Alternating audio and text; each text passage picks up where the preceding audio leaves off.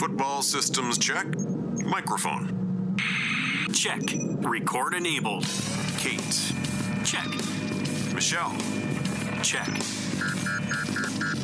All systems go. I repeat, all systems go. We got a problem. We got a... Copy. We have ball blast. I repeat, we have ball blast.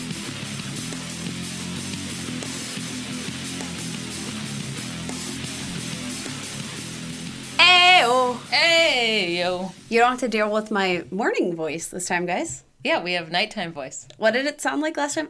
Ayo. Yeah, I mean, I think you tried to make it sound so bad. Ayo. Is that what it sounded like? No. Everybody, welcome into the Ball Blast Podcast. I'm your host, Kate. And I'm Michelle. And you can find me on Twitter at FFBallblast. And me, Michelle, at BallBlastem, BallBlastem. Lots of exciting stuff going on for Ball Blast here. Obviously, we're a part of the Ross Tucker Podcast Network, which we're super pumped about. We have our new logo. If y'all haven't seen that, I don't think you were looking at your podcast app today. Yeah, it's pretty sick. It is a new logo. It's nice. Yes. Shout out to Robert of Rob Graphics. We'll be tweeting his stuff out. He did an absolutely incredible job. And shout out to him because when he asked me what we were looking for in a logo, I word vomited everywhere on top of him, and he turned it into this logo, which is amazing. Good job, Robert. We'll be shouting out your stuff. We're so excited to have this logo. I feel like it is absolutely perfect for the Ball Blast brand. We're kicking it on social media. Follow Ball Blast accounts at Ball Blast FB. We got an Instagram, a Twitter, and we got our website up. BallBlastFootball.com. We're killing it. Killing it. So excited. Well, there's lots to talk about today. We did our running back episode last week. It went great. Loved it. But now we have a lot of wide receivers to talk about. Like a lot. So we've got to hit the news, and then we've got to dig right in. We're going to talk about our favorite spots, our most shocking spots. And then let's just touch generally on the 2020 NFL wide receiver class, because good God, is it deep? It's amazingly deep. And I cannot wait to talk about it. So let's jump into the news so I don't get so antsy. All right. But before we get to that, I want to talk about the best Mother's Day gift around. And you know what, guys? It's a little late for you to be ordering your Mother's Day gifts right now. But I'm going to let it slide because this is a good gift for your mother on Mother's Day, even if it's a little belated. Right, Michelle? Like, yep. Some of us aren't timely people, and if not, that's okay. myfrontpagestory.com has you covered, because you know what? If you're going to be late on your Mother's Day gift, you might as well get her something awesome, BA, and something very sentimental. So go over to myfrontpagestory.com, place your order, and what you get an interview with a newspaper journalist, which is incredible. They ask you questions about your mom, whoever is special in your life, your grandma, whatever it is. You give them all of these awesome quotes, and they literally compile a newspaper article with a picture and all, front page of the news story, send it to you for your loved one, and watch them cry tears. You don't ever want to make your mom cry, but this is sort of the time where you need to, yeah. Right? Like, we've been in this pandemic, coronavirus, she misses you.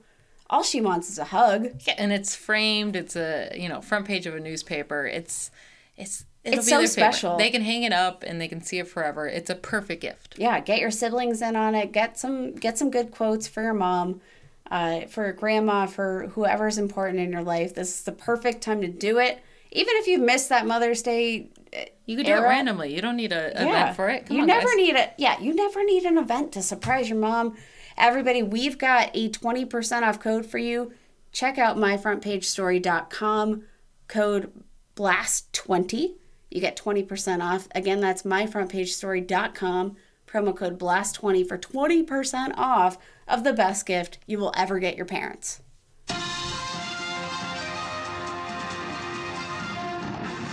In. Breaking news. God forbid you get antsy, Michelle. I want to move right into the news. So the most important news of all, Michael Florio of ProFootballTalk.com has said there is a small, an a very small chance that the 2020 NFL season will actually be postponed. Yeah. I'm not even listening to news about this right now because we have zero idea. Like, we didn't know what this world was going to be. Huntington Beach just opened back up, baby. Yeah. Didn't you see the YouTube videos? And it's exactly why we won't have a season. Yep.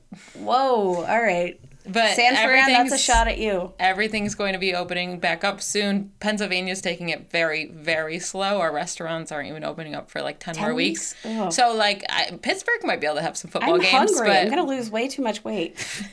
But yeah, Pittsburgh might be able to have some football games, but I'm guessing the teams in California will not. So probably won't have an NFL season thanks to California being very impatient. Yeah, super, super interesting. But I really do hope that that's actually a positive word in terms of what the talks are among, like, the GMs, ownership, commissioner. No, everything right now, it sounds like it's on track. We should be getting the NFL schedule soon. So hopefully, you know, people just stay inside, stay healthy so we can get this moving and get some sports in our lives again. Yeah, we've got a lot of news to get through. I think it's worth just hitting on some of these real quick because there were deadlines for players to sign their fifth-year team options for their first-round picks. So before we get into that, let's talk about Andy Dalton, who just signed with the Dallas Cowboys as presumably their backup quarterback before they can even manage to get Dak Prescott his long-term deal. Is that disrespectful? I don't think so. You can't just put all of your signings on hold. Who was their backup? I don't even know who it was. So no idea. I think it's a good signing. If Dak goes down, your team isn't destroyed. Like, this team is built to win now. They have all the pieces to win right now. You don't want Dak Prescott to go down and your dreams to be just shattered. Now, I don't know if Andy Dalton could bring you, like, deep into the playoffs, but with that offense, yeah. So I do think if Dak were to go down, Dalton gives you somewhat of a chance, and I like that. I like that signing. I love the signing, but I do think it's a little shisty to bring in your quarterback before you've even signed your guy to a long-term deal. They have been giving him offers. It's just not there yet. So I think it'll happen. Just everyone needs to be patient. Dak's asking for a lot. I think he's going to have to come down a little bit. Cowboys are going to have to come up a little bit. It sounds like based on what I've read, it seems like they are in agreement in terms of, like, an actual number. It seems like where they are in disagreement is, like, the length of the contract. I think Dak wants a shorter contract, which is understandable, but the Cowboys, they've been signing all these guys for the long term. Like, you don't sign Amari Cooper this massive contract. You don't draft CeeDee Lamb in the first round. You don't pay Zeke last year to just let Dak walk and play with Andy Dalton. Like, that's not going to happen. The signing wasn't to replace Dak, so everyone can stop with that narrative. It's not about the narrative. It's just about the disrespect. But what are they going to do? Let Andy Dalton sign somewhere else just because, they should have signed Dak to... I think they're trying. Okay. I think they're trying. All right. Speaking of fifth-year options, the Bears... Oh, and quarterbacks. The Bears did not pick up Mitch Trubisky's fifth-year option, which is absolutely crazy to me because you got him on a rookie deal, so you were already paying him less.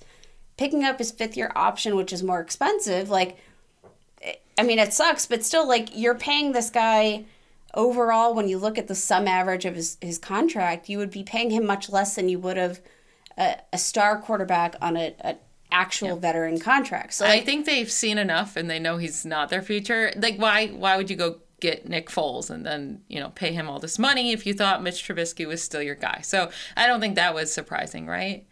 I do. I don't get why you draft a guy as highly as you draft Mitch Trubisky and put yourself on the line if you're not even going to pick up that option, because we have seen a lot of flashes with Mitch Trubisky. And now if Foles pushes Trubisky to be better, and, like, all of a sudden this year he's better. Yeah, then you just don't have his fifth year. Like, that, I would rather risk it.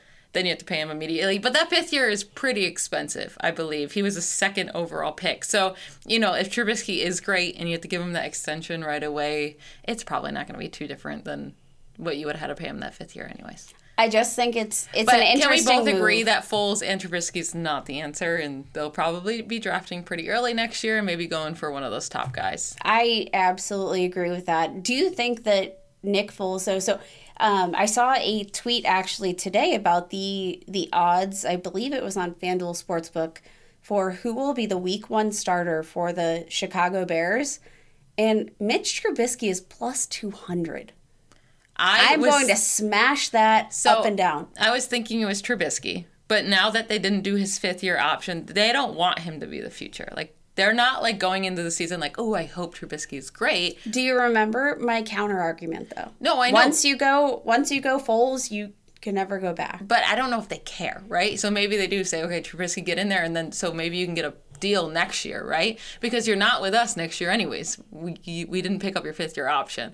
So it's like he's still going to try if he gets put back in. I mean, he was always going to still try because he's going to want that next contract. So I think now that they decline this fifth-year option, they can start with Foles and then put in Trubisky. Because Trubisky's literally showcasing everything he has at that point and trying to get a contract with a different team next year.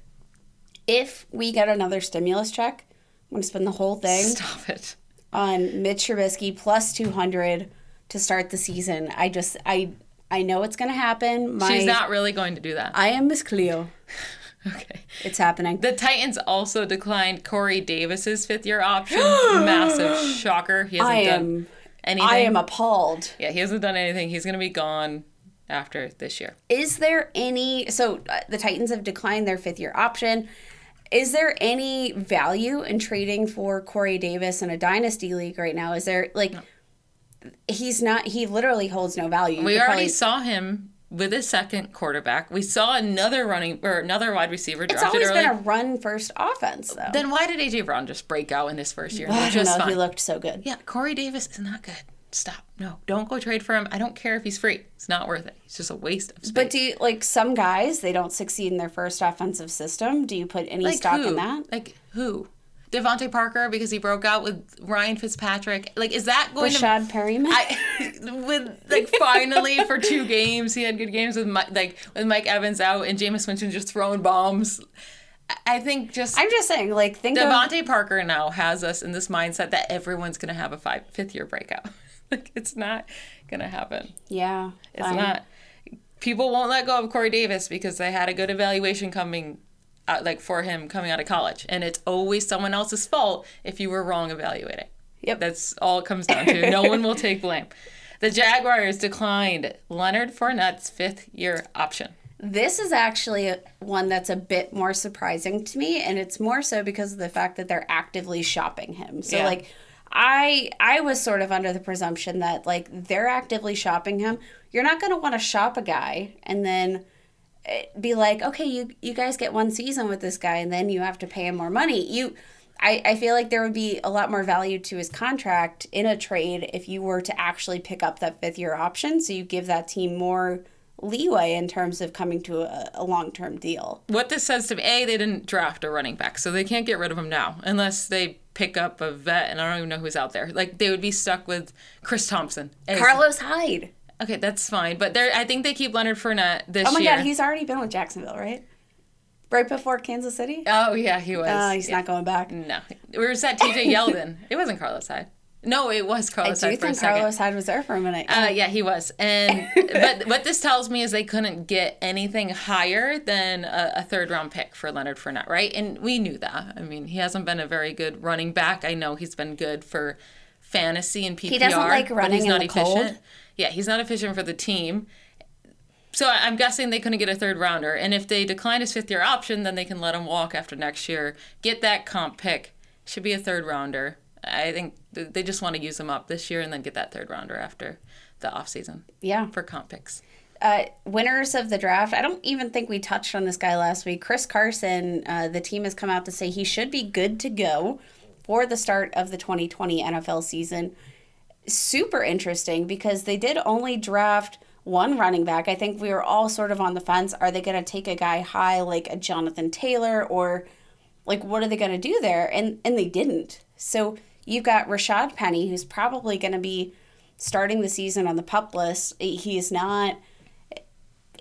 tore his ACL pretty late last year, and everybody has said it wasn't a clean tear. It was a rough one. So when you're looking at the fact that the team didn't feel the need to take anybody higher in the draft. Does that give you more confidence in Chris Carson hearing this news? Because Seattle is always a little rosy about their injuries. Yeah, Chris Carson's the starter. I mean, I think we doubted him last season. He's clearly the starter. Not about the starter, but is he healthy? You think he is? Yeah, he has plenty of time. I don't think it was that big of an injury.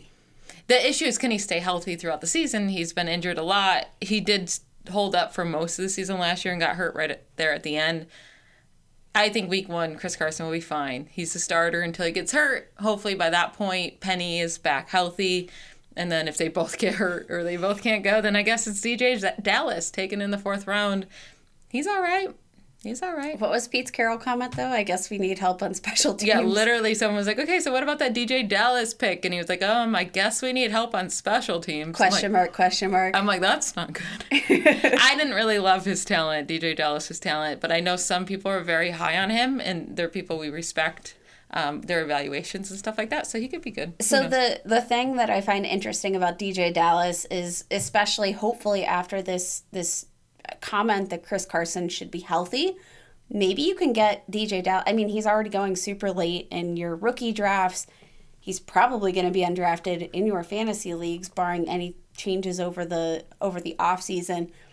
But we've heard time and time again, the Seattle Seahawks are not a group of humans that care about draft capital whatsoever. And then you do have a very run-friendly system, like we have seen. I think we're thinking too hard about it. Like, it's Chris Carson, and then it's Rashad Penny when he gets back. No, I absolutely agree. But I'm saying in terms of a handcuff, if you're the Chris Carson owner, yeah, DJ sure. Dallas is very cheap, and you're looking at a guy who could enter a very run-heavy offensive scheme. Yeah, take him in the fourth if he's there. Sure. Yeah. I mean, it's basically free in the fourth round of rookie drafts. If someone already took him, it's because they like him. So probably when someone already drops him, he gets immediately more expensive, and I don't care anymore at that point. I don't think he becomes anything. Yikes.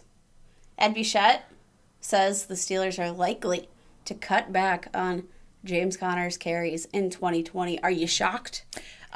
We have to also remember he's no longer a Steelers beat reporter. He works for The Athletic. So it's just his opinion that he thinks that James Conner's carries are going to be limited in 20 or cut back. He's definitely a guy that everybody has put at the forefront of Steelers beat reporters, but yeah, interesting to note that he is. He's an ex-Steelers beat reporter, so I don't know, where he's getting this information from. I really do think in the article it just said it's his opinion they'll cut back on Conner's carries.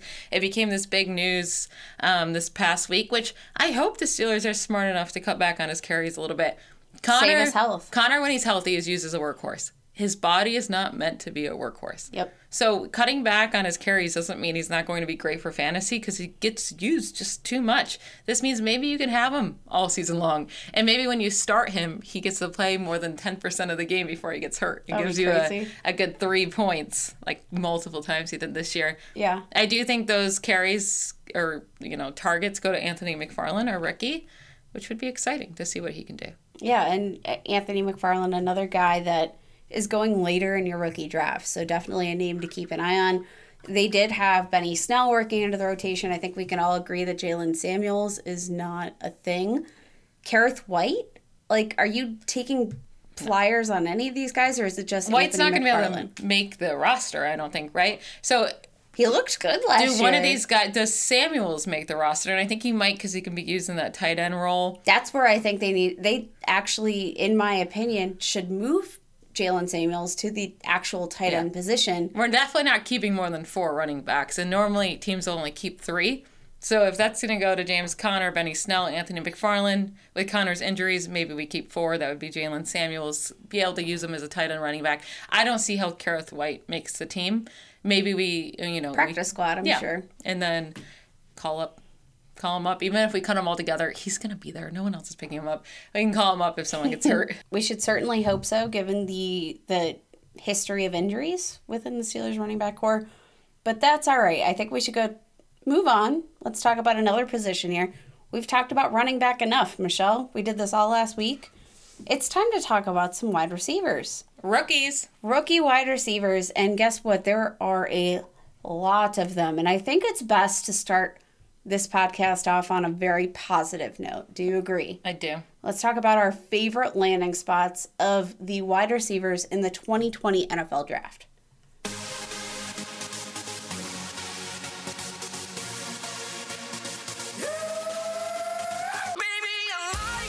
Or give me your pick. So my pick is someone that does make me dance because I am very excited. It's Denzel Mims, wide receiver from Baylor. He went late second round, and he went to the New York Jets.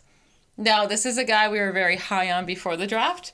We did think he could potentially be a first-round pick. He fell a little bit further than that. He fell a lot further than that. Yeah, he fell all the way to the second, and people are low on him now because he fell to the Jets, and now he's with Adam Gase. And, oh, Lordy, he's... Adam Gase isn't, like, the best thing for players that we've seen so far in the NFL. No. Like, Parker broke out once he got away from him. Drake broke out once he got away from him. Is there anyone else? Like, everyone that touches him is pretty bad.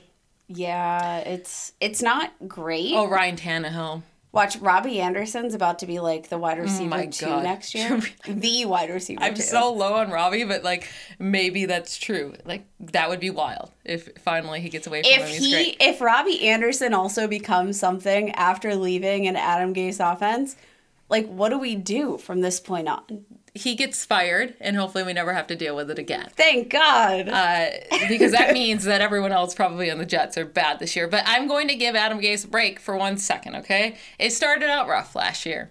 He had Sam Darnold, and he got mono somehow. How? I don't know. But and then he missed 3 games, and then they had a bye. It was just like a rough start, okay? And then they played New England.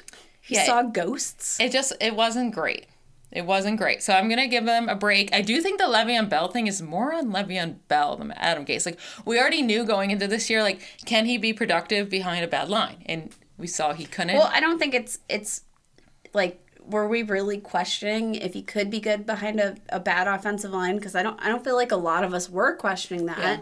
I think we all knew to temper our expectations, but we knew he'd get the volume, which he did. Which he did. So yeah. I don't think that's on Adam Gase at all. So let's talk about this wide receiver, Denzel Mims. I loved his production in college. He played with one of the most terrible college quarterbacks I've ever had to watch. It was so incredibly bad. I don't even know how they couldn't find someone else. But I know there's a lot of college teams, and they need to find a lot of quarterbacks to fill those teams. But, oh, my goodness, it was bad. And you know what? Mims still produced. He had over 1,000 yards. He had 12 touchdowns. And this isn't 13 games because the college season is shorter. Baylor only had 24 total passing touchdowns in 2019. And I just told you that Mims had 12, so he had half of them. Wow. Yeah. So he did very well with what he had. In those 13 games, he had 8 games with over 75 receiving yards. And then 4 of those games were over 100 yards. He did very well on a bad team. And we're looking now that he goes with the Jets, right? That wide receiver core is, pretty lackluster. Dude, that's putting it so kindly. Yeah, they did sign Breshad Perriman. Fine. He had a couple good games with Tampa Bay. Maybe he's worth the risk there. They have Jamison Crowder, who is a PPR machine. He gets those 10 receptions for 30 yards. He's just killing it. But, he'll be used in that way. I do like Jamison Crowder. I'm not trying to make fun of him there. They let Demaryius Thomas walk in free agency. Shocker. They let Robbie Anderson walk in free agency. I think that one was a little bit more of a shocker.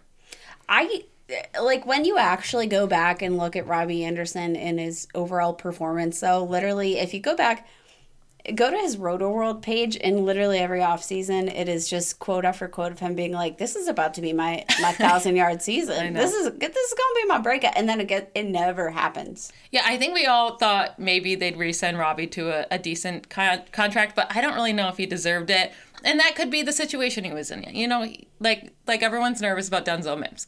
Maybe it's because of that. But I think a lot of it has to do with Robbie Anderson just being maybe not that good. I think there's, like, very few fantasy assets that I think have been overdrafted as many times in recent history as Robbie Anderson. Yeah, so Robbie Anderson's a tall dude, right? But he's super skinny. So he's 6'3", 190 pounds. And he's fast, right? He ran a 4.41, but he's super skinny and not strong. He only did 8 reps on the bench press when he was coming out of school. I could do 8 reps. You could not. I could not. You could not even do 1, but that's not the point at all. We're not comparing ourselves to these guys. 8 reps isn't very good. Now, when we're looking at Denzel Mims, exact same height, right? 6'3", but he's 207 pounds, so he has an extra 17 pounds there. Almost a whole inch size bigger of hand size. Ugh. Just saying. He actually ran a faster 40 somehow. 4.41 is super fast, but he ran a 4.38. Denzel Mims at, a bigger weight. And he did 16 reps on the bench press. Double what Anderson did. He's super strong. Double. He is amazing. Denzel Mims is amazing at contested catches. He caught 20 in 2019. That was the second most in the FBS. Now you're telling me that Robbie Anderson is gone. He should fill that void. And when Darnold was there, he did miss 3 games. But if you're looking at the stats for Robbie Anderson when Darnold was there, he was on pace for 100 targets this year. 864 yards, 7 touchdowns. That's with a lot of missed balls. So that's kind of on Darnold, on some drops, on just some oh my goodness, what is happening here plays. And, I'm excited that the Jets drafted a left tackle early on, Mekhi Becton. Hopefully that helps the line a little bit, gives Darnold some more time. But I do like this spot here. I really do. I think he's going to see a ton of targets. Where Mims excelled in college was around that 10 to 19-yard mark from the line of scrimmage. And that just so happens to be Darnold's hot spot. He's not great deep. He's not actually that great short somehow. But he's really good intermediate. And that's where Mims was really good. So I think this is a great fit. I think the offense altogether for the Jets will be better. I'm taking Denzel Mims. He's dropping way too far in rookie drafts. He is. I think would you take Mims in redraft is the big question. I think rookie receivers in redraft is going to be very difficult this year. And I think that is going to be for a couple of reasons. So I think, A, you're coming off of a very prolific rookie class, right? So I think that because of the 2019 rookie class, you are bound to have people, even in maybe your more casual leagues, maybe not everybody that is well-versed in fantasy or plays a ton of fantasy in industry leagues, maybe they won't fall for it, but I generally think people will draft rookie wide receivers higher this year because of the fact that the 2019 class blew it out of the water. Yep. Blown it up. It was kind of like the 2017 running back class, right? And then everyone had wanted every one of the rookie running backs for 2018, even in redraft. Didn't work. Yeah, 2017 were the Hunts and the Cooks and the CMCs and there was 6 great running backs in that class. And then the next class was Barkley and then a bunch of Royce Freemans and Rashad Pennies and Kerryon Johnson. So I do think that could be, I think you're onto something here. I do really like this class. I love the class, but I also think you have to look at the fact that we're going to have a limited offseason too. Yeah. So you're looking at a rookie class who's not going to have that time, that same offseason schedule, that same time with their quarterback to develop through the offseason. So they are going to come in a peg below every other wide receiver class. And normally wide receivers, even A.J. Brown, right? They would have been practicing for, a month by now? Almost? OTAs, yeah. OTA, I don't know. Yeah. I don't know how serious those are. No, but it's a chance to get... Well, they just got drafted a week ago, so I guess they would have been practicing for 1 week. Yeah. That's same as a month. It's fine. And probably it's 2 days. It's almost May 5th. Probably 2 days they would have been maybe getting into the playbook. So, no, I don't think they've missed anything yet. But they will miss a lot of time, I do think, this offseason. And what we said last year was take the guy that has upside in the end zone, right? Because most likely they're not going to start seeing a lot of targets till midseason no matter who you are. Just like A.J. Brown last year, he was one of the best. He still didn't start seeing those targets till midseason. So take a guy that can be dominant in the end zone and get those touchdowns for you. And I think Denzel Mims could be one of those guys. You know who else could be one of those guys? Who? My guy. Yeah. Yeah. So I'm going, and I'm trying not to be too biased here because I am a Steelers fan, and I come from a family of Notre Dame fans. So I'm trying not to be too biased here, but Chase Claypool, I think. So how are you trying not to be too biased by picking him? I literally tried to pick anybody else, and it just kept coming back to Chase Claypool. All right, talk about your dude, Chase Claypool. I am very excited about Chase Claypool. I was also very excited about DK Metcalf. I feel like you have this obsessive,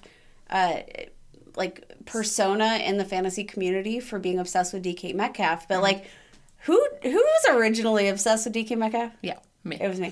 I thought you were going to go somewhere else here. I have a very specific play style of running backs that I get obsessed with. I think you have a very specific play style of wide receivers that you get obsessed with, and Chase Claypool matches that for you. Oh, absolutely. So when I'm looking at a wide receiver that I think is able to make immediate impact in the NFL, I'm looking at a giant, massive dude who is fast, mm-hmm. who has nice hands, and honestly, I feel like the fact that some of these guys run a limited route tree deters a lot of people from drafting them. And guess what? It seems to work out, because guess what? The offensive coordinators who draft them know exactly how to use them. Run the ball. They just run deep. We'll throw it to you. And you are big enough to catch the ball, and Chase Claypool fits that for me. He's going to be thrown the ball by Ben Roethlisberger, who is the king of just tossing the ball up in the air. When we were talking about Chase Claypool before the draft, we said he needs to go to a team like DK did, where he's going to a quarterback that just will trust you. He will throw it up. He doesn't care. He's going to throw it up and let you win. And DK got Russell, and it was a great fit. I do think Claypool going with Ben is a perfect fit. Oh, it's a shoe-in. And Ben's not the accuracy guy like Russell Wilson is, but they're very similar prospects. So you look at DK Metcalf, 6'3", 228 pounds. Chase Claypool is actually bigger and badder, right? 6'4" and a quarter, 238 pounds. DK Metcalf ran a 4.33. Nobody's going to compete with that. No, right? That was insane. John Ross, maybe, but Chase Claypool ran a 4.43. And at that weight, that's amazing. DK Metcalf isn't human. That's why he ran a 4.33 at that weight. Yes. And that height. But Claypool is 10 pounds heavier, 1 inch heavier, and still ran a 4.42. Yes. That's insanity. They both posted a 40 and a half vertical, which is incredible. They're both explosive. They each have 9-inch and 7/8 inches hands. They the same exact hand size. They're both gigantic human beings. And both of them ran a limited route tree in college. I do think the fact that, you look at the Steelers' offense in 2019, and it was not the same offense as 2018. It doesn't matter that Antonio Brown wasn't there. It doesn't matter. The thing that matters is Ben. Mm-hmm. You aren't going to be able to pass the ball at the volume that Ben is capable of passing the ball if you can't sustain drives. And you can't sustain drives with Devlin Hodges and Mason Rudolph, although I really wanted that experiment to work. It did not. And you can't do it when you had no running game either. I mean, when your starting running back is hurt the entire year, basically, just banged up. And when he is playing, he's out within 5 seconds, and your backups aren't good. It's really hard to sustain a drive. The whole offense was garbage. It was all garbage, and I do think so. A couple of things that I'm looking at. So I'm looking at the quarterback situation. So we said Big Ben's going to be back. The Steelers have made literally no effort to actually get a backup quarterback, which is mind-blowing to me. I think it's stupid, but that has to be a huge vote of confidence for Ben Roethlisberger to return very healthy. There's no way that Jameis Winston signs a deal for $1 million. $1 million. Yeah. Can we talk about that $1 million? And the Steelers don't even make an offer? Yeah, and people are going to be like, they made an offer, they didn't accept it. That was a joke, guys. It wasn't a real thing. It was not a real thing. Kevin Colbert came out to say that they never made Winston an offer at all, which is just crazy. Annoying. It's those stupid personalities actually would not have meshed in that locker room. It's fine. But I do agree with you with Chase Claypool here. It's a vote of confidence. So I think we'll stop talking about the Steelers here in a second because people will say homers, but we're just talking about Chase Claypool. But when we're talking about the whole offense in general, and if Chase Claypool has a fit here, we have Deontay Johnson, who's the route runner, right? We have Juju, who's the slot guy. Love that he can get put back in the slot. We have James Washington, who hopefully we just use deep. And then Chase Claypool can use that underneath guy. Also deep, also red zone. You can use him in any such way. they don't really use a tight end all that much. And people said that he can be a tight end type player in the NFL. Oh, they've called him a hybrid before. And like when you're looking at a guy like James Washington, who that's sort of like his niche, right, is going deep, getting the ball. He hasn't been super efficient in his first two seasons. I mean, he definitely made improvements from year one to year two. Had a 42% catch rate in his rookie season, bumped all the way up to 55. Yeah.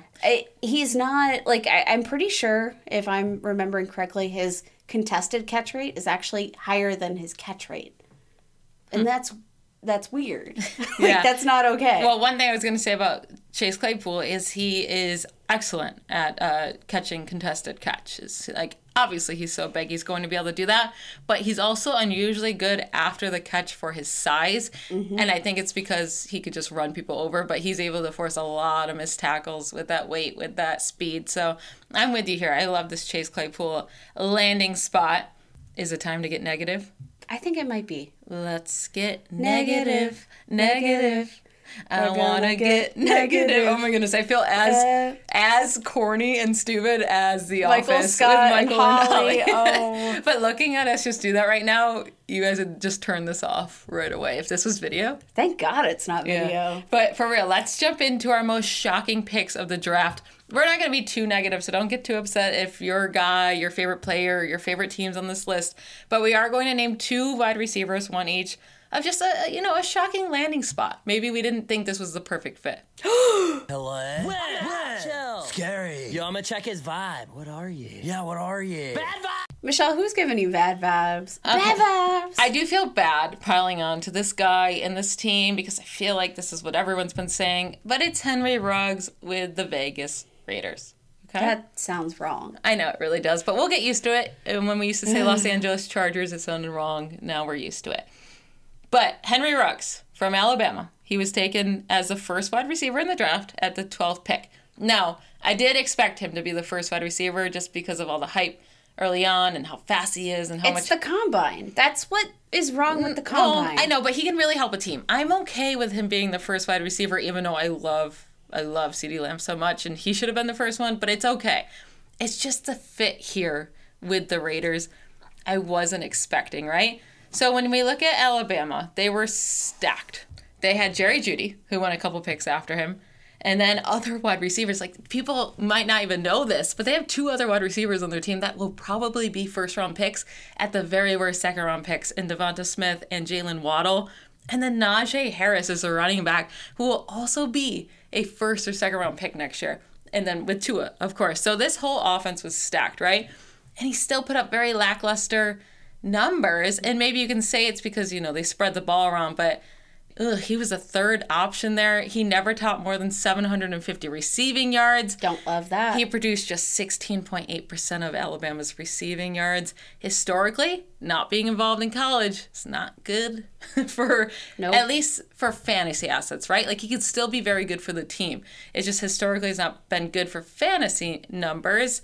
And we're actually looking all the way at the 30% mark there is what we're looking for. So this is almost half. Yep. Not good. It's definitely a big deficit there. And it, like you said, it's not just the fact that, like, you need to have that sort of threshold for real-life talented wide receivers. Like, you can be an incredible asset to your franchise while not being productive for fantasy. And this has just been one of the metrics that proves to be at least somewhat indicative of NFL success in fantasy. When you look at the numbers, I just pulled the last 10 years or so. If you didn't produce 30% of your college's team's receiving yards, like, it's been really bad. If you put together the two groups, it's like the top group, it doesn't mean you're going to hit.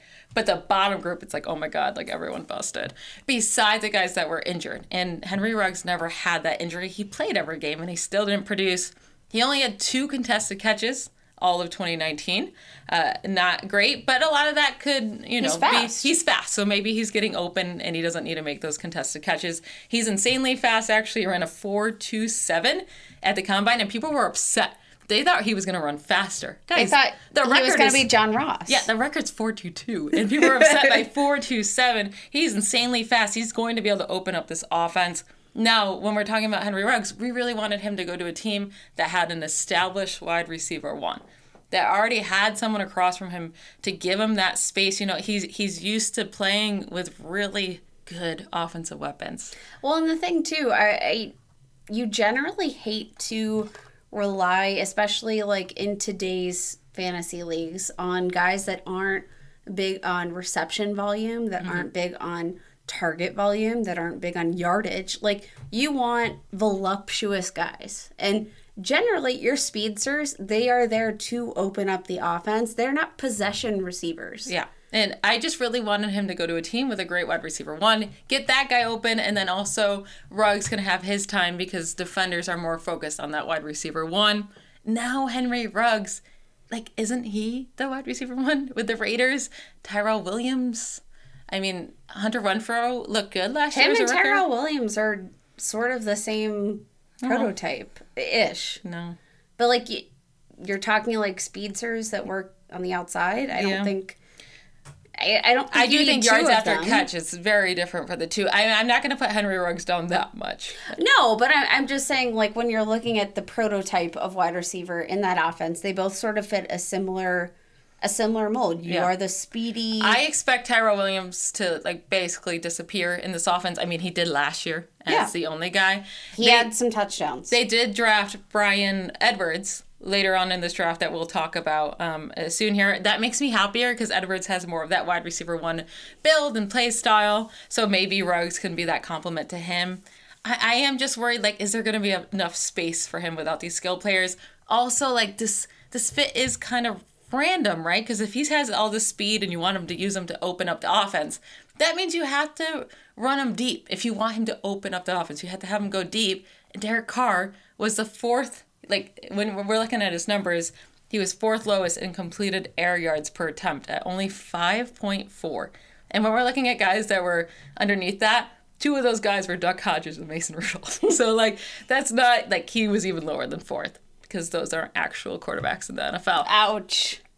But, like, Derek Carr doesn't throw deep. He likes to throw short, which maybe Ruggs can be a good fit there because then he can use his speed and he's great after the catch and they can help there. It's just an interesting fit to me. We'll see how it works out. I don't want to hate on it too hard, but when I'm talking about Henry Ruggs, I'm not touching him in redraft.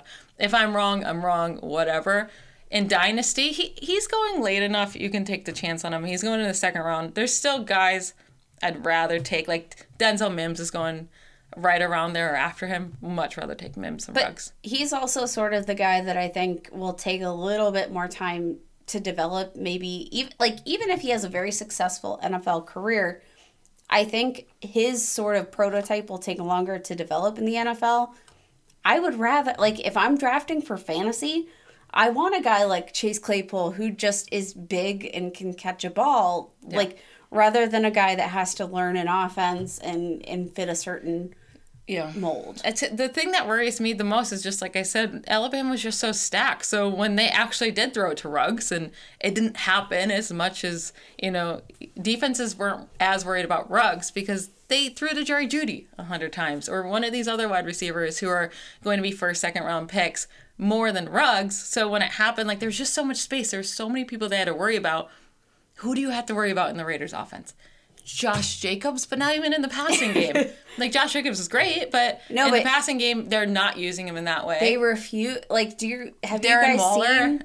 Darren Waller's good. Oh, he's the biggest threat. Have you guys seen the clip of Josh Jacobs literally jumping up and down, begging for the ball? And maybe we could say, okay, Derek Carr, maybe when he leaves, they'll throw it deeper. Marcus Mariota, like, I don't know. Maybe I'm wrong. I hope I'm wrong for Henry Ruggs. He you know, I feel like he's a good story. He's a small dude. He's fast. He didn't have a lot of production. Like, let him break out in the NFL. I just don't see it. I don't want it on my fantasy team. Yeah. Give me yours. All right. I'm going with a lesser-known name. I'm going to look at K.J. Hamler, drafted by the Denver Broncos in the second round. But, like, 214 early.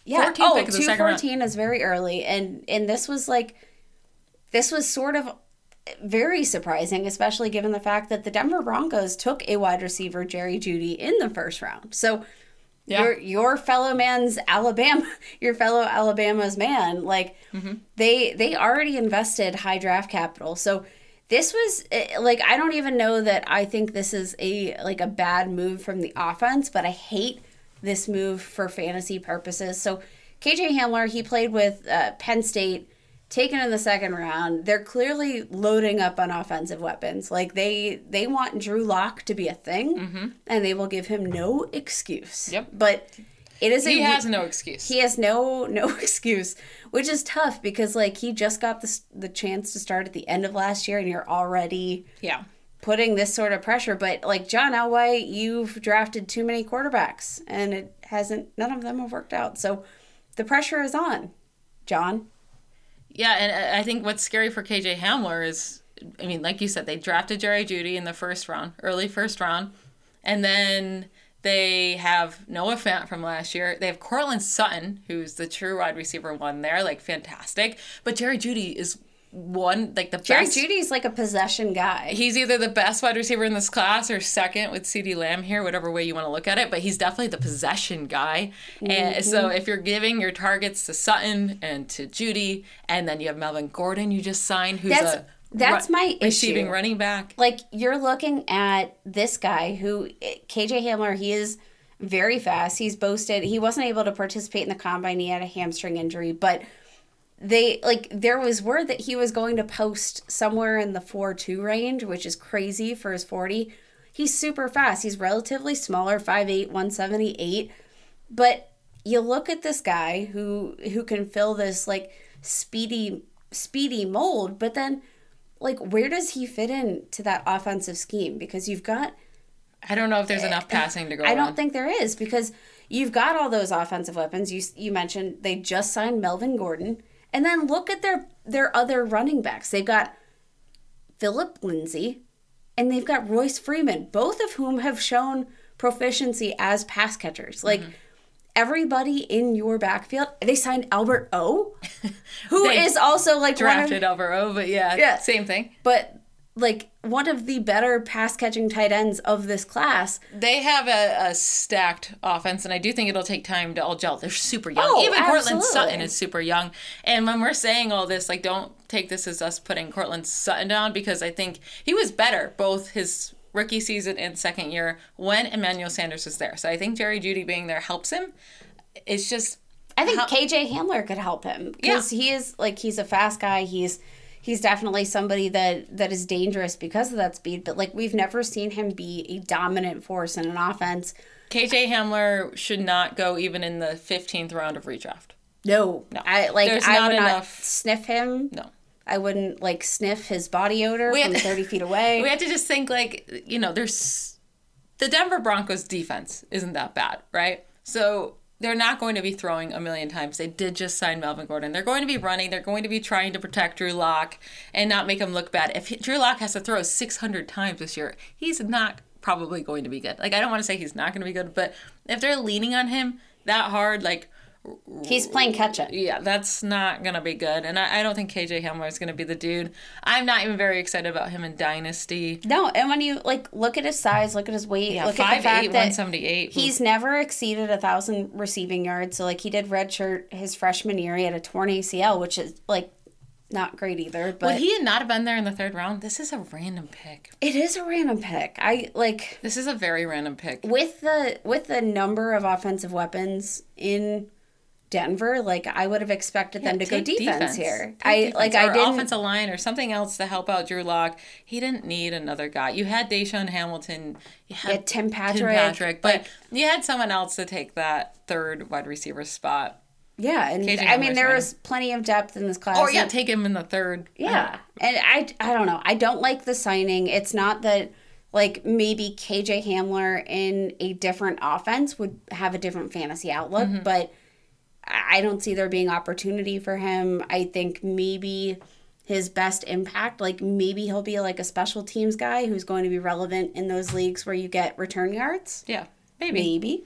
All right, let's talk about the rest of the guys here that were drafted in the first two rounds. We have a lot to get through. We're going to hit on them fast because we just talked about those four for a while. So let's hit on these guys fast. Jerry Jeudy. We were just talking about K.J. Hamler, who went to Denver in the second round. Jerry Jeudy went to Denver in the first round. And he's from Alabama. We talked about Henry Ruggs, but he was the wide receiver one in Alabama. He commanded the most targets in that offense. We already talked about how stacked that offense was, right?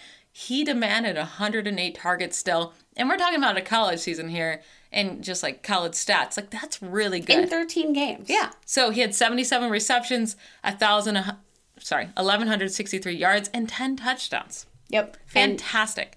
And amazing out of the slot. Such a, like, just a dominant possession guy. Best route runner in the class. Great speed. He's going to be absolutely great for fantasy. And he's a guy that I wouldn't feel uncomfortable actually taking him in redraft because I do think he will have that PPR upside. So I will say one reason why I'm scared about taking him, but one other thing I want to say here is we saw Emmanuel Sanders be pretty good in this Denver offense. It wasn't with Drew Lock. That's just my only concern. It was with Joe Flacco. And Joe Flacco is a vet that knows what he's doing. But I do think he can play that Emmanuel Sanders role where he's just like a really good route runner and he knows how to get open and he knows what he's doing. I think Jerry Jeudy is going to be fantastic for this offense. I think he's a great draft pick. And I do think he's good for fantasy if you're in a keeper league, if you're in a dynasty league, love him. In redraft, I don't know, man. Like Drew Lock, so I know everyone has this in their brain, that Houston game, right? Where they won 38-24, and we're like, what is going on? I think what everybody has in their head is Drew Lock sitting on the sidelines rapping. Yeah. But so, if anybody hasn't seen that video, you got to Google it. Go to YouTube. Just type in Drew Lock rapping, and you will see what all of the offseason hype is about. Yeah, everyone loves the dude. He seems so fun. Like, I'm rooting for him hard. But that Houston game also sticks in everyone's head because everyone expected Houston to run all over them, just, stomp them. Houston really needed to win this game for playoff seeding. And then Denver came to Houston and stomped them. And Drew Lock had a good game that day. He had 309 yards, 3 touchdowns. This is what people are remembering instead of his 134 yards, 208 yards and 0 touchdowns, 192 yards and 1 touchdown, 177 yards and 1 touchdown. And also, let's remember that the Houston defense was nothing to be their corners scared about. So bad. And, look at these people they were playing, right? So he had to play the Chargers his first game. That's rough. They have really good corners, and that's probably why he only threw for 134 yards. Kansas City, 208 yards. That's kind of middle of the pack, but they did have pretty decent corners. Detroit, some of the worst, especially at this point, 192 yards. Oakland Raiders, some of the, you could throw all over them, 177 yards. That was his last game. They won 16-15.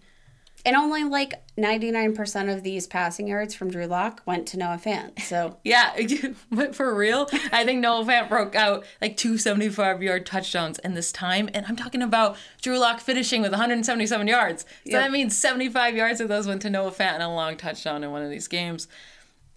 I'm not as pumped about Drew Lock just easily taking this next step. No. Yeah. In PPR leagues, I could see him as an outlet. Yeah. I don't think Jerry Jeudy gets more than 4 touchdowns. And what we're saying is don't take wide receivers in redraft leagues that don't have that high upside. Even Cortland Sutton, we're seeing, has a 6 touchdown ceiling within this offense.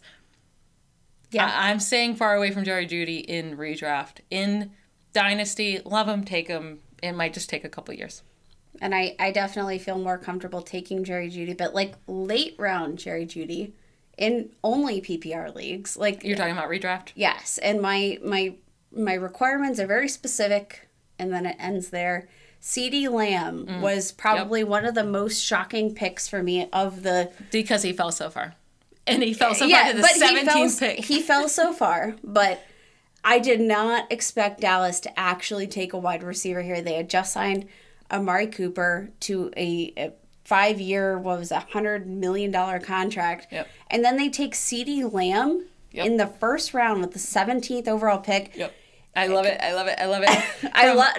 absolutely love it. I think this literally automatically boosts Dak Prescott to, if you didn't already consider him a top 5 quarterback, He's easily a top five quarterback for fantasy. He is the steal of the draft. Mm-hmm. He is my number one wide receiver in this class.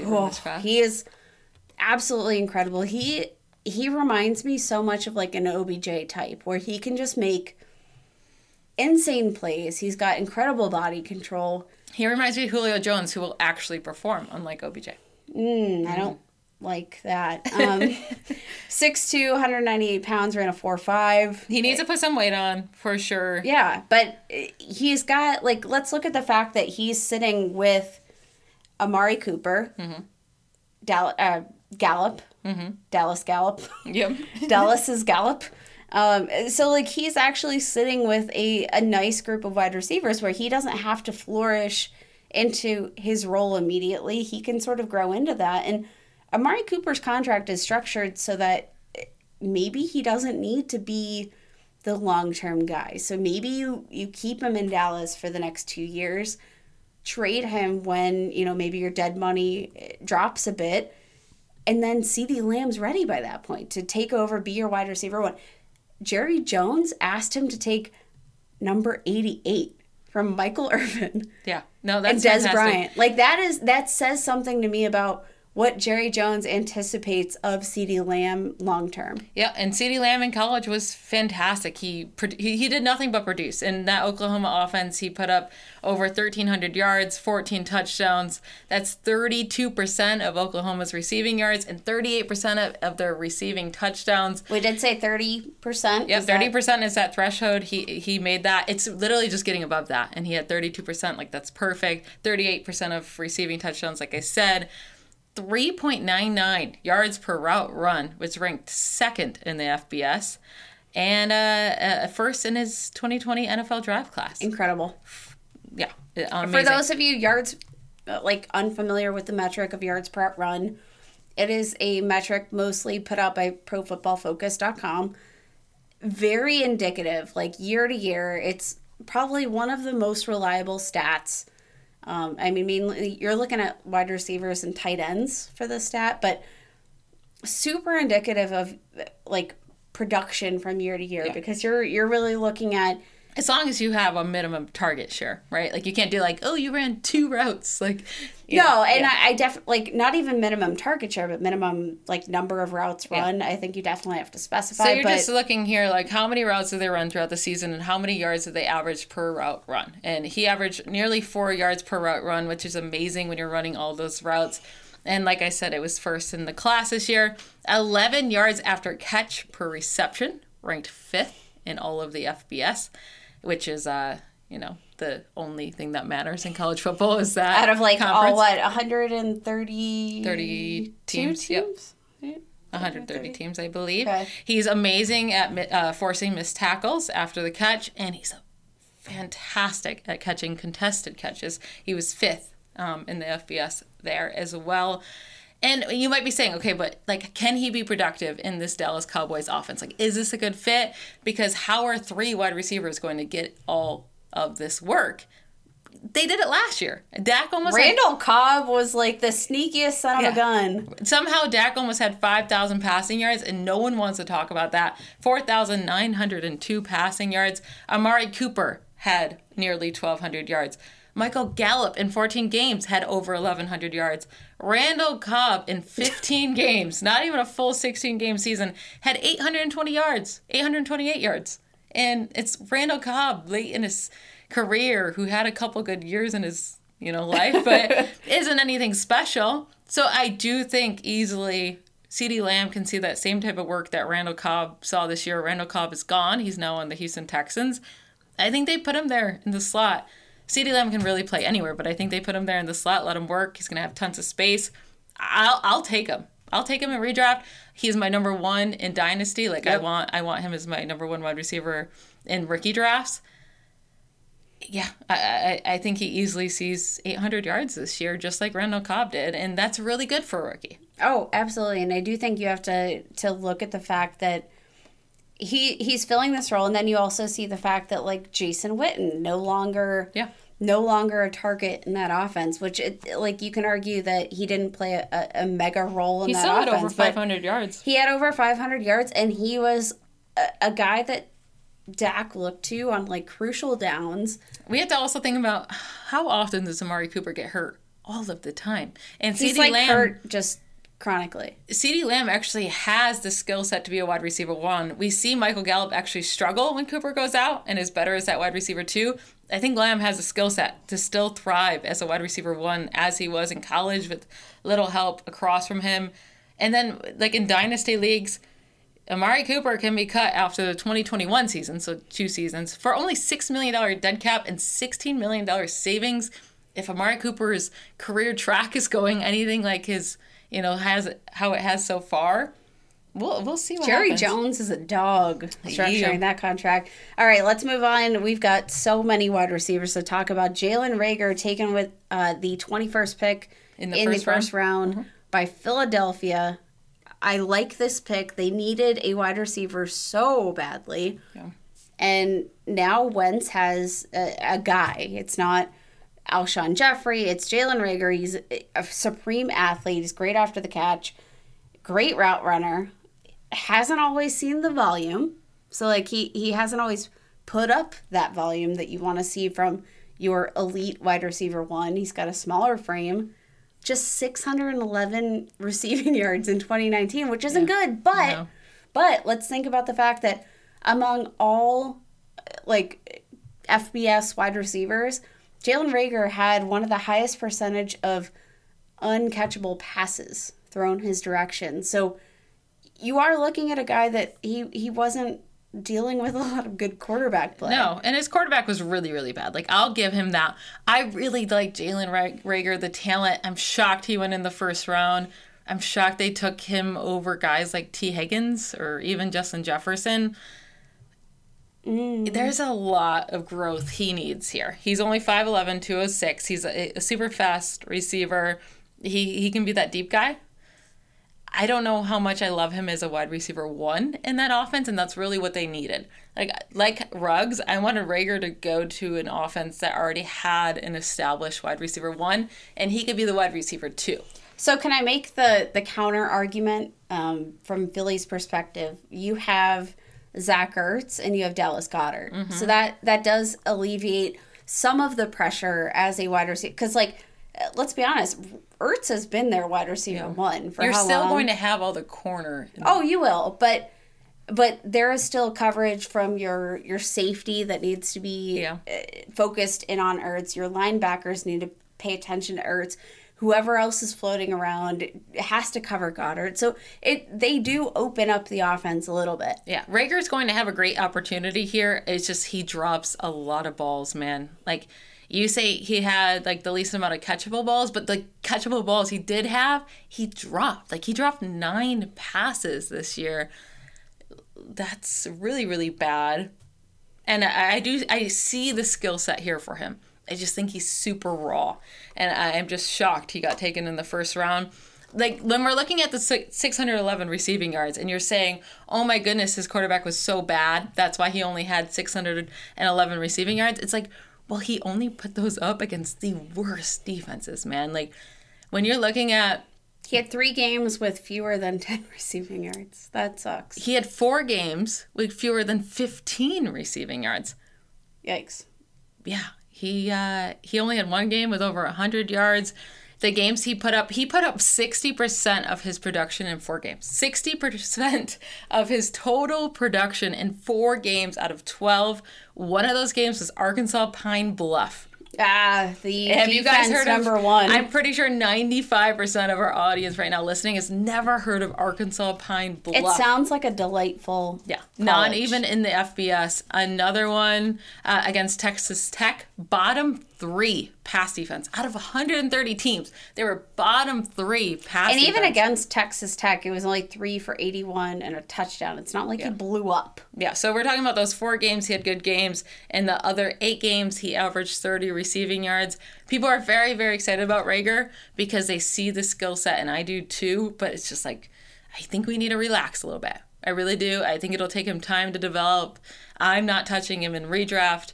he's going really early in rookie drafts, like mid-first, late-first, I won't own any Reagor shares. It's pretty much what it comes down to, which is sad because when I watched this film, like I was like jumping out of my seat. We loved Reagor. Yeah, like there's some games he makes you jump out of your seat. You're so excited. He looks so good, but no.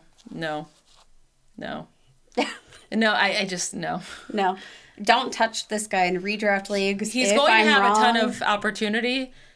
Opportunity isn't always a great thing, though. JJ had a lot of opportunity, too. Yeah, the more opportunity you have, the more pressure that is on you, not just from, like, a mental perspective, but from coverage. Like, if there is nobody else in that offense and you are the only one with opportunity there, defensive coordinators aren't stupid. Yeah, and I hope they just use him as the deep weapon for year one, and maybe that turns out really nice for him, right? Like, he can be used as that deep weapon. Hopefully he can catch a ball if he gets it to him, because Carson Wentz can deliver a ball to you. Like, he'll be able to deliver the ball much. The quarterback difference between him going from college to the NFL is going to be insane for him. I just really wanted him to go to a team like Green Bay where they had Devontae Adams there to take away all that pressure, and he could be used as a deep threat. Now teams are, they're going to be looking at Reagor. Who else are you looking at? 900-year-old Elshon Jeffrey that gets hurt the second you touch him. Deshaun Jackson, who's literally turning 101 this year. Literally 101. Happy birthday.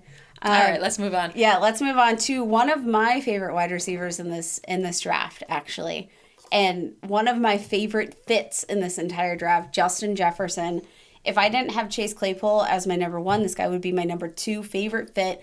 Justin Jefferson from LSU goes to the Minnesota Vikings, replaces Stefon Diggs, who is headed off to the Buffalo Bills to give Josh Allen a number one wide receiver. He's a productive dude and a fantastic offense. LSU was unstoppable. Mm-hmm. Like, you have Joe Burrow, you've got Justin Jefferson, you got Clyde Edwards-Hilaire. You didn't even bring up Ja'Marr Chase, who's the best wide receiver in college football. You literally have the most stacked offense in college football, championship-winning team. He was still very productive, which I think does say something to his skill set. But like, let's look at the way that translates to the NFL. So you do translate very well to the fact that, like, this team establishes the run. This team has an accurate quarterback. This team has another wide receiver in that offense to be a possession guy, to be a slot guy. You've got Adam Thielen. I feel like they've got so many weapons in that offense. You've got an emerging Irv Smith Jr. You've got Kyle Rudolph. Like, you have so many weapons, and I do think that Minnesota is an offense that their efficiency very much mimics, for me, the efficiency of LSU. Yeah. And I did say, like we were both saying before the draft, Justin Jefferson, we want him to go to a team with established wide receiver one. Like, he was one of those guys that we've been saying, like, he was in this fantastic offense in college. He's going to need someone to take that pressure off of him. We don't know if he can be the wide receiver one with all that coverage. Guess what? Adam Thielen's pretty great. I know he was hurt. Yeah. He was hurt all last year, so people want to ignore him. But he's a good wide receiver. I love this fit for Justin Jefferson. He just gets to slide into the wide receiver two spot, because I don't know who's going to challenge him. Like, who? Olabisi Johnson? Like, no. No, and I do, like, you also have to pay attention to, like, what kind of quarterback are they playing with. Like, when I'm looking at, like, how excited I was about DK Metcalf coming into last season, I was excited because, like, what better pairing at quarterback could you get than a guy that can place an accurate ball? And you get that in Kirk Cousins. I feel like Kirk Cousins is probably one of the more underrated NFL passers, just from a pure skill set point, because he doesn't blow you out of the water with, like, he's not a splash play guy. Mm-hmm. And that's not his game, but he's an efficient quarterback. And I do think that's what I want for this type of receiver. Yeah, and I do think I've been lower on Justin Jefferson than most. He did put up 1,540 yards and 18 touchdowns, right? Mm. That seems amazing. Until you look at what Joe Burrow did. So he was playing with Joe Burrow in LSU. Joe Burrow threw for 5,671 yards. And then they had other passing yards in there somehow. But the offense together had over 6,000 passing yards. Joe Burrow threw 60 touchdowns. That's psychotic. 60 touchdowns. That is psychotic in 15 games. It's just not... I think when I saw it, I thought it was fake. So when you see 60 touchdowns and Justin Jefferson had 18, you're like, okay, like... all right, that's like 18 sounds amazing, but when it's compared to 60, it's like, wow. I do think having Ja'Marr Chase, the very best wide receiver in college football across from you, really helps you get open. Like Ja'Marr Chase had 1,700 yards, actually almost 1,800 and 20 touchdowns. Justin Jefferson only had 25.6% of the receiving yards. Like I do think we need to relax a little bit on his greatness, just for the fact that he was just like in the most prolific offense of all time in college. But I love the fit. I love the fit. There's not a better fit that he could have landed in. Oh, no. Like, you have the vacated targets from Stefon Diggs, but then you also have the fact that just like, I can't think of, you know, a more balanced offense than the Minnesota Vikings. They run the ball very well. They pass the ball very well. Like, you want a perfect situation for your incoming rookie to enter. Like, it is a situation where he doesn't have to be pressured on any sort of front, and that's the Minnesota Vikings. Yep, I agree with you there. So what are you doing with him in redraft? You taking him PPR league? Can he fill that Stephon? Like, Stefon Diggs was pretty up and down. Are you trusting a rookie to fill his void and actually be consistent? I don't. Like... Justin Jefferson is probably, in dynasty leagues, my number 2 wide receiver right now. With this fit, I'm obsessed. I love it so much. I love the franchise. I love everything about it. But I do think that they are in such an offensive position. They don't need to force him anything. Yeah. They can take their time, let him develop. He can be there to divert coverage from Adam Thielen. He could be there to... He's a pretty big target, right? Like, he's 6'1", 202. I do think he can be used in the red zone, in the end zone. They don't really have that many options there. Like, it's Thielen, Herb Smith, who's young, Kyle Rudolph, I guess, still. You have Dalvin Cook. I think I would take Justin Jefferson as a flyer in late rounds. I think he'd be one of those guys... as a rookie, there's not going to be many. Like, I wouldn't take Chase Claypool like you would. I'm going to take Mims or Jefferson. I'm only taking one, but whoever landed to me, I would be okay with that. I do absolutely love this fit. Now, we're pretty late here, Kate, and we have a lot more wide receivers to get through. Should we put this to the next episode? I think we should. Let's close out round one. Okay. Right? So there is one more wide receiver that was drafted in round one. That is Brandon Ayuk, went to San Francisco. Oh, my gosh. Rest in peace, Dante Pettis. Wide receiver out of Arizona State. He was a yards after the catch machine. He is speedy. He is a great route runner. Like, I think when we initially sat down and graded all of our rookies, he was our number 1 route runner. Mm-hmm. He moves different. He looks... Like, if you're going to love Jerry Jeudy's route running, you got to love Ayuk's. They're pretty similar in that way with their route running. His speed and vision is great. He can bring any play to the house. Brandon Ayuk reminded us of Stefon Diggs when watching him. That's why we had him. We said he'd be a great fit for Minnesota, which they ended up taking Justin Jefferson, which I love. Justin, fantastic fit, yeah, as well. But is Ayuk super similar to Deebo Samuel, though? Like, yeah. But so they're both like kind of like possession guys, right? They both have good yards after catch. It's like, which is perfect for San Francisco. Like, that is the offense that they're running with Kyle Shanahan. They are running a really nice zone scheme. They've got the established run. They've got George Kittle. They've got so many different outlets in that offense that all of them scheme each other open. It doesn't really matter. Yeah. And Ayuk was playing with a really bad quarterback as well in Arizona State. This is the thing. Like, there are so many bad quarterbacks in college football, right? So unless you're playing with you're playing with Clemson or LSU or Alabama, who had great, even Oklahoma, like good quarterbacks, like you're probably playing with a pretty bad one. And Arizona State was one of those. And he still put up almost 1,200 yards and 8 touchdowns. That's why I'm not giving Reagor as much, like, leeway as others are. It's like, okay, but a lot of these guys, Mims and Claypool and Ayuk, and we could keep going on, we're playing with really bad quarterbacks as well, and they were able to put up numbers. Like, why couldn't you? Yeah. It's like, why weren't you demanding that target share? Or what, you know what I'm saying? So Ayuk demanded 37%. 37% is how much he produced for the receiving yards at Arizona State. That's incredible. The team only had 21 passing touchdowns. He had 8 of them. Like, that's pretty good. My favorite part about Ayuk is that he can be used as a returner immediately. I feel like, so that means, like, he's going to dress A, which he probably was going to anyways. He's a first rounder. But they're going to use him. And he's going to be in the game. He's going to be ready. He's going to be pumped up. And I think they're going to use him pretty early as the wide receiver, too. Who else is there? They just traded away Marquise Goodwin, who was, you know, he was good for the team. Dante Pettis, clearly Shanahan just came out. He's on the roster bubble, which, unsurprising. God, it is surprising a little bit. Like, he was good his rookie year. He was very good, but there's clearly something going on between Dante Pettis. He slept with Shanahan's wife.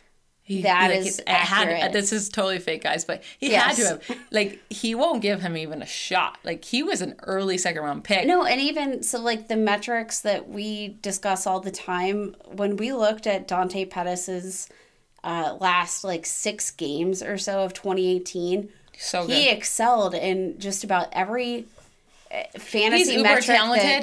He has something, like, he must have something else wrong. Out of college, he wasn't a fantastic prospect, but he definitely, like, showed himself as having potential. I don't know. I don't get it. And it just fell off of the face of the earth, and I don't know. Ayuk should be the wide receiver, too, there across from Debo. Obviously, there's Kittle. I think the biggest concern here when you're taking Ayuk in fantasy is, you know, they don't pass a lot in this offense. They were the 29th team in passing attempts at only 478.